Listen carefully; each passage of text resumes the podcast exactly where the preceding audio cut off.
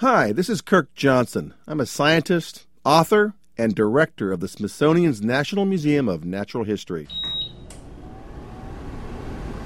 And I actually have friends who uh, claim they don't like air conditioning.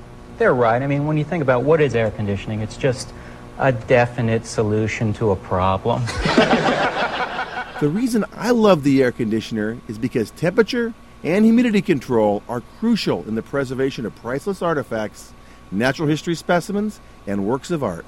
That belongs in a museum. Here at the National Museum of Natural History, we have a huge number of delicate objects that would be in really bad shape without temperature control.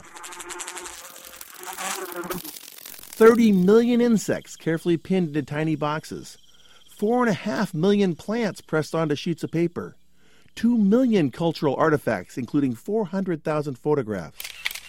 As the most visited natural history museum in the world, we understand the cultural need to preserve our past. The man we have to thank for air conditioning, and therefore climate control, was an engineer named Willis Carrier.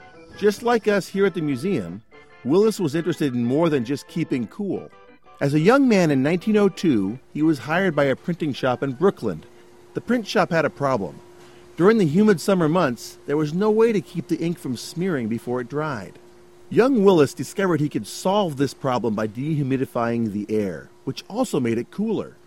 So much so that everyone in the print shop loved it. Yeah. Hmm. That's nice. All right. By the middle of the 20th century, air conditioning had transformed American life and allowed museums like ours to preserve countless delicate specimens and artifacts. So if you know what is cool, and I think that you do, you'll vote for the air conditioner as America's greatest innovation.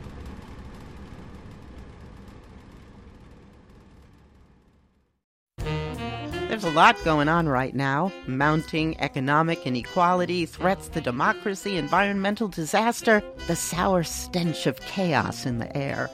I'm Brooke Gladstone, host of WNYC's On the Media.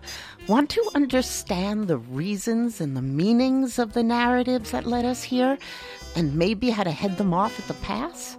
That's On the Media's specialty. Take a listen wherever you get your podcasts.